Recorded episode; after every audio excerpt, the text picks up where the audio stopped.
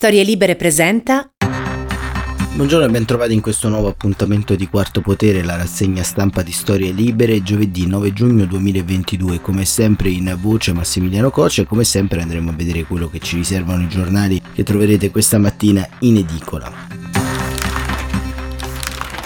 prime pagine molto diversificate, molto diversi gli argomenti del giorno, si passa da quello che è successo al Parlamento europeo a Strasburgo, l'agenda verde spacca l'Unione Europea, questo è il titolo della Repubblica, letta il bicchiere mezzo pieno, eh, Cingolani attenti a correre e la stampa invece apre su un tema di geopolitica, il patto Draghi-Macron, più fondi contro la crisi, il Corriere della Sera auto stop a benzina e diesel nel taglio centrale, nel taglio alto Ucraina fallisce la mediazione sul grano il ricatto del Cremlino per togliere le sanzioni. Libero moriremo di utopia ammazzata alle auto. Via libera dall'Europa del 2035 è invitato vendere vetture a benzina e diesel, ma gli esperti ribadiscono non serve per lo smog e ci consegna alla Cina. Il giornale, il PD rottama l'auto italiana, delirio ecologista. Il fatto quotidiano Forza Mafia, le manette nelle urne. E ancora la verità, tassa verde sulla nostra spesa, l'ossessione ecologista ci costerà carissima e il tempo, il Lazio inguaglia Letta, tormenti democratici, il dopo Zingaretti è un rebus, la candidatura di Leodori costringe il PD alle primarie, il segretario Dem deve trovare la quadra per scongiurare la faida, ma ora tutti i leader attendono il voto di eh, domenica eh, in quattro, eh, le quattro sono le sfide chiave. E il resto del Carlino spiati in casa le immagini sul web, la polizia postale sgomina una banda che vendeva immagini dei circuiti interni di sicurezza, si metteva sul web, il messaggero svolta verde solo per le auto, il sole 24 ore stop auto diesel e benzina, ma Unione Europea divisa e descalzi serve il tetto al prezzo del gas. E sul taglio centrale Credit Suisse l'allarme utili eh, riaccende le ipotesi di risico e Credit Suisse attraversa una crisi molto ampia come abbiamo raccontato anche in altre occasioni una crisi dettata da molti scandali interni da un cambio di governance insomma un argomento da seguire per eh, le tante varie ricadute. Il mattino diesel e benzina stop dal 2035 nel taglio alto Napoli Baby Gang spara contro i poliziotti e ancora il riformista con intervista al figlio del giudice Alfonso Giordano giudice appunto del maxi processo. Falcone convinse mio padre, giusto separare le carriere e il domani invece apre con eh, le elezioni anche qui in eh, Sicilia. A Palermo Cosa Nostra ha deciso di dare i voti al centrodestra. La notizia giornale, il candidato di Forza Italia arrestato per mafia e questi vogliono colpire la giustizia con i referendum e il manifesto Euro Zero è il, il, titolo del taglio centrale con Ursula von der Leyen in eh, primo piano e ovviamente anche qui la spaccatura sull'agenda verde che si è consumata al Parlamento europeo è il tema eh, centrale. Il eh, foglio apre con un titoli centrali, quello più interessante quello che indica eh, desalvinizzare la destra e avvenire. Sarà grano turco?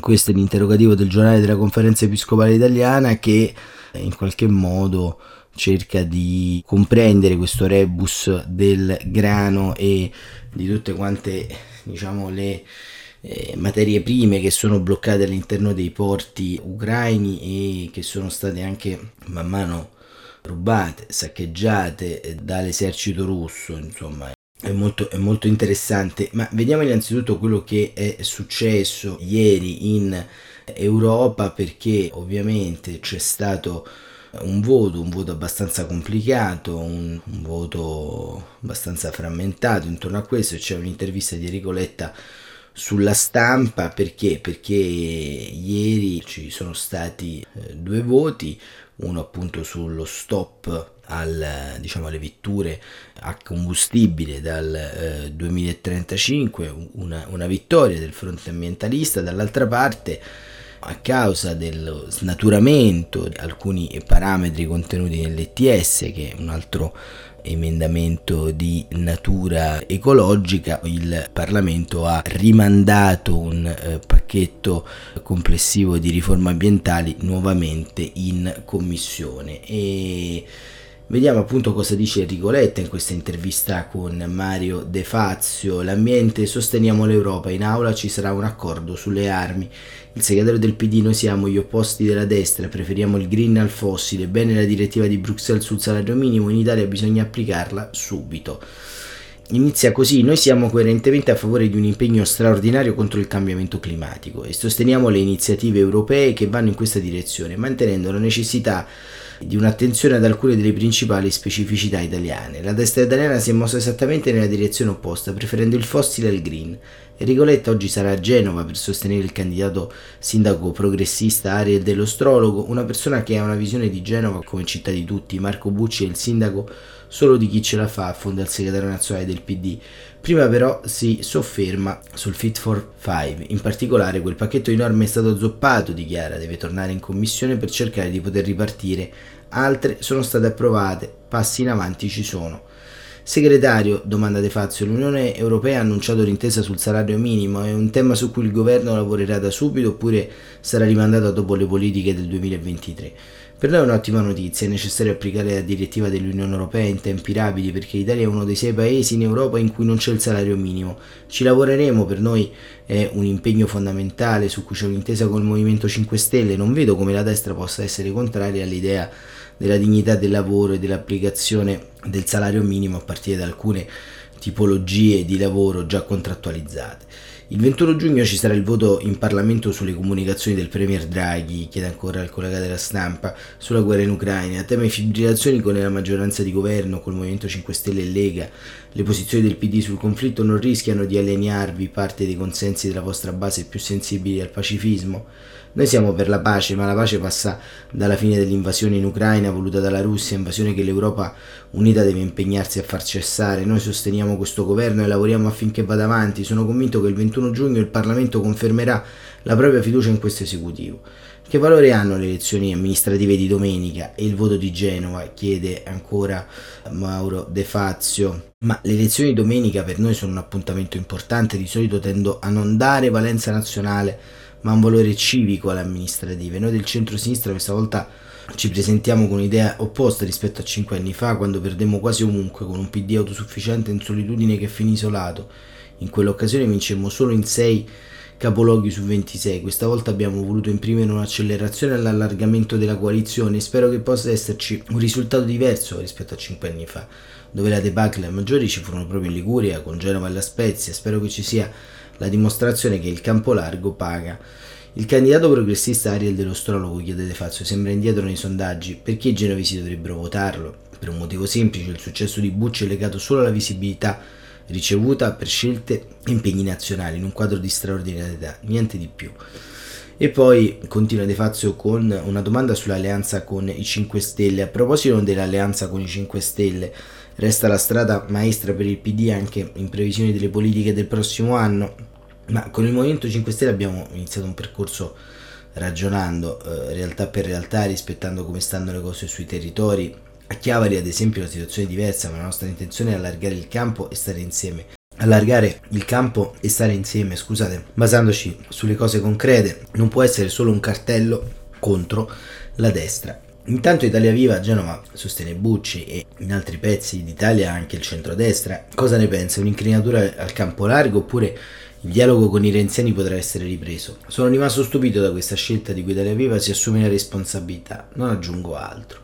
In Liguria si parla spesso di grande centro, con il governatore Giovanni Toti tra i protagonisti. Esiste lo spazio politico per un terzo polo riformista alternativo a centrodestra e centrosinistra? Sono convinto, conclude Letta, che nei prossimi elezioni politiche saranno un confronto tra destra e sinistra. Da una parte c'è un centrodestra e una destra-destra, trazione Salvini-Melone, dall'altra noi che contrapponiamo un'altra idea di Italia e di società, su cui dobbiamo spingere per essere sempre più convincenti nei confronti dei cittadini. Non vedo nulla di moderato in questo centrodestra, che anche durante la pandemia ha tenuto posizioni vicine ai Novax. Così Enrico Letta, diciamo, racconta insomma quello che è avvenuto anche ieri in Europa e da un punto di vista pratico sostanziale arriva anche diciamo, eh, l'attacco di Giorgia Meloni, ce lo racconta Francesco Olivo perché appunto gli effetti come scrive, della bocciatura a Strasburgo di una parte del pacchetto ambientale della Commissione piombano sul pieno della campagna elettorale per le amministrative. La giornata di alta tensione in aula finisce con uno scambio di accuse tra il PD e i partiti di centrodestra, rinfacciandosi le responsabilità per il ritorno in commissione del piano. Il centro-sinistra parla di destra fossile, accusa che viene rimandata al mittente, l'approccio ideologico danneggia l'ambiente, dicono Giorgia Meloni e Raffaele Fitto, ma a testimonianza della complessità della questione si produce anche una rottura tra Idem e Carlo Calenda, eurodeputato eletto nel PD e passato ai liberali dell'Alde, che in realtà non esistono più, si chiamano Renew, ma comunque che attacca gli ex colleghi del gruppo per aver votato per la riduzione delle auto con motore a combustione, che avrebbe effetti disastrosi sull'occupazione. La questione si è complicata con la votazione della riforma del sistema ITS che prevede lo scambio delle quote di emissioni. Il testo originario è stato modificato da un emendamento del PPE. A quel punto i socialisti e i democratici hanno deciso di astenersi o addirittura nel caso di alcuni deputati di votare contro. Lo stesso PD si è diviso in tre, con Irene Tinalli, vice segretaria che ha votato sì.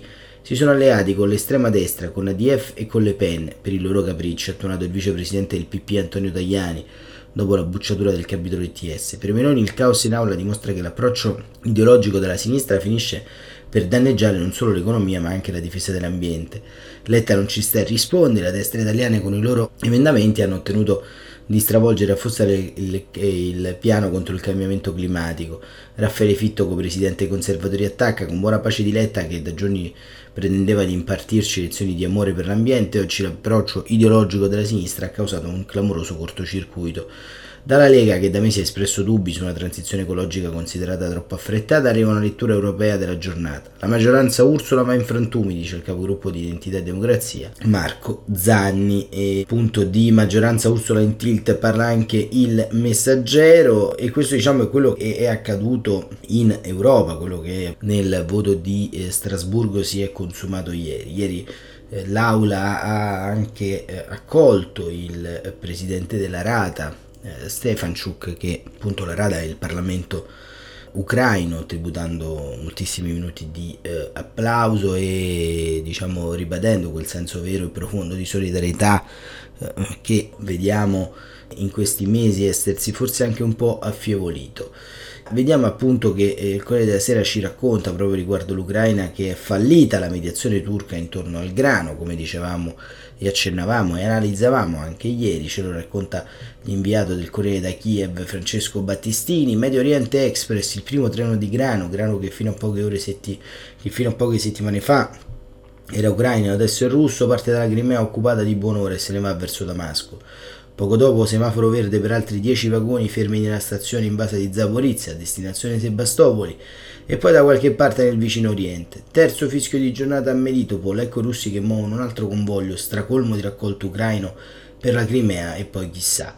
Più o meno alla stessa ora ad Ankara un giornalista della TV pubblica di Kiev si alza in conferenza stampa e chiede di fare una domanda al ministro degli esteri Lusso Sergei Lavrov e lo guarda fisso negli occhi. Signor ministro, a parte il grano, che cosa altro state rubando? In Ucraina la vita, la terra, il futuro e il grano. Non so se se ne esce, l'intesa impossibile che ieri i turchi hanno cercato di trovare con Lavrov si è rivelata impossibilissima. Nessun accordo concreto, chiariscono gli ucraini. L'incontro organizzato da Cavasoglu, ministro di Erdogan, è durato meno di quelli di marzo, quando cercavamo di negoziare una specie di pace. Sarebbe un obiettivo ragionevole e fattibile, diceva l'ONU. La proposta di Ankara di aprire un corridoio da Odessa in mare neutrale, sminato e garantito dagli stessi turchi con la promessa russa di non approfittarne per attaccare il porto ucraino. Ragionevole forse, assai meno fattibile. Mosca vuole che lo sminamento lo faccia Kiev, propone di aiutare a scortare i carichi di grano salpati da Odessa e domanda nel frattempo che le vengano tolte le sanzioni sull'export. Gli ucraini considerano vuote le parole di Lavrov, avvertono che per sminare occorreranno mesi e intanto il grano marcisce e comunque non si fidano affatto di sguarnire il Mar Nero levando le mine solo perché Putin promette di tenere ferme le sue artiglierie. Sono bastati cinque giorni per capire che lo zar bleffava ancora, la Russia utilizza il blocco del grano per credere di allentare le sanzioni e a dirlo è Dmitry Peskov, il portavoce del Cremlino, quando esige una modifica delle sanzioni sull'assicurazione delle nostre navi e sull'impossibilità di fare scalo nei porti europei. E che interesse può avere Putin a un accordo, si interroga Kiev, quando può bloccare le navi nel nostro grano, rubarlo ed esportarlo coi treni, venderlo a prezzo maggiorato sui mercati dell'Africa e dell'Asia? Questo genocidio alimentare, come lo chiama il presidente ucraino Zelensky, preoccupa il mondo. Sono 94 i paesi per un totale di 1 miliardo e 600 milioni di persone gravemente esposti al rischio di una carestia provocata dal blocco.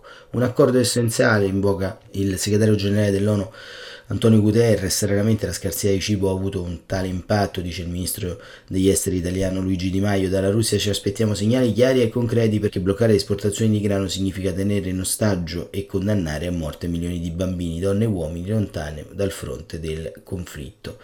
A quei morte, i turchi hanno troppi interessi sul Mar Nero e continuano a mediare non solo per il grano, ma dice molto la stizza di Lavrov con cui ieri, non ha risposto il giornalista ucraino, se n'è andato dalla conferenza stampa non c'è alcun ostacolo causato da noi. Così Francesco Battistini riferisce insomma quanto avvenuto, quanto avviene appunto su quel fronte, un fronte eh, sicuramente eh, importante. C'è da segnalare l'intervista alla Presidente eh, sia sulla Repubblica che sul Corriere della Sera a firma di Monica Ricci Sargentini della Presidente Salome eh, Zurabivicvili, eh, Presidente della Georgia. Bisogna smettere di pensare come reagirà la Russia, dall'Italia è arrivato un grande sostegno. Putin in Ucraina ha già perso molto, la Georgia entri subito nell'Unione Europea. Intervista doppia e poi c'è la storia che viene raccontata da vari giornali. Scegliamo Alberto Giannoni sul giornale. Attacca l'Europa, fuga da Mosca del rabbino capo, contrario alla guerra di Putin. Pinkas Goldschmidt ha lasciato il paese in cui viveva da 30 anni le pressioni del Cremlino perché sostenesse l'invasione. Scrive Giannoni, Pinkas Goldschmidt ha scelto l'esilio anche in Russia dice no alla guerra. Il rabbino capo di Mosca prima si è rifiutato di sostenere l'invasione all'Ucraina e poi ha scelto di rifugiarsi all'estero, lasciando il paese in cui viveva da oltre 30 anni, con rilevanti responsabilità religiose e crescenti difficoltà di natura politica ha preferito andare via, gli avevano sconsigliato di tornare, come ha scritto il Times, e martedì i familiari hanno potuto finalmente rivelare quanto accaduto. I miei suoceri, ha scritto a Vital Kichis Goldsmith, giornalista e moglie di uno dei figli del rabbino, sono stati messi sotto pressione dalle autorità per sostenere pubblicamente l'operazione speciale in Ucraina e hanno rifiutato. Nato in Svizzera, Goldschmidt è arrivato in Russia nel fatidico 89, aveva fondato il coordinamento rabbinico della comunità di stati indipendenti, poi nel 93 era diventato rabbino capo di Mosca, lasciando un segno di operosità e attivismo, scuole, asili nido, mense per i poveri.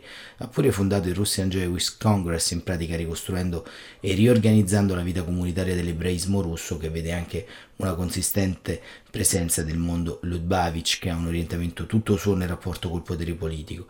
Nel 2011, anche da presidente della conferenza rabbinica europea, il CER, sigla che riunisce centinaia di autorità religiose che vanno dall'Europa occidentale al Pacifico, l'organismo istituzionale dell'ebraismo continentale. Quella che lascia la Russia, insomma, è una delle massime autorità ebraiche del mondo, ma appare sulla scena pubblica il primo leader religioso russo che critica apertamente l'offensiva scatenata da Putin. La guerra ha costretto più della metà della sua popolazione ebraica a fuggire, ha detto Goldschmidt, evocando la situazione del paese attaccato, ricco a sua volta di tradizione giudaica antica, anche se segnata dolorosamente dalla Shoah. Prima della seconda guerra mondiale, nonostante le traversie di una storia drammatica, in Ucraina viveva la più grande comunità europea. Moltissimi furono sterminati e lo stesso presidente Volodymyr Zelensky ha raccontato di essere il nipote dell'unico sopravvissuto della famiglia. Goldschmidt si è schierato contro la guerra e questa è stata la sua scelta definitiva, ma già in passato aveva dovuto subire iniziative ostili. Nel 2015 fu pubblicato un appello contro di lui con accuse indirettamente ispirate e persistenti e retaggi antisemiti. Lui rispose pubblicamente e dettagliatamente, fu espulso dalla Russia, ma grazie a una campagna internazionale poté tornare con l'avallo di un decreto del Cremlino. Stavolta ha scelto l'esilio. E così insomma Giannoni ci racconta del rabbino capo di Mosca che fugge, fugge nel dissenso e si chiude con questa storia di coraggio e libertà eh, la nostra rassegna stampa di oggi. Grazie davvero per essere stati con noi e buon proseguimento di giornata.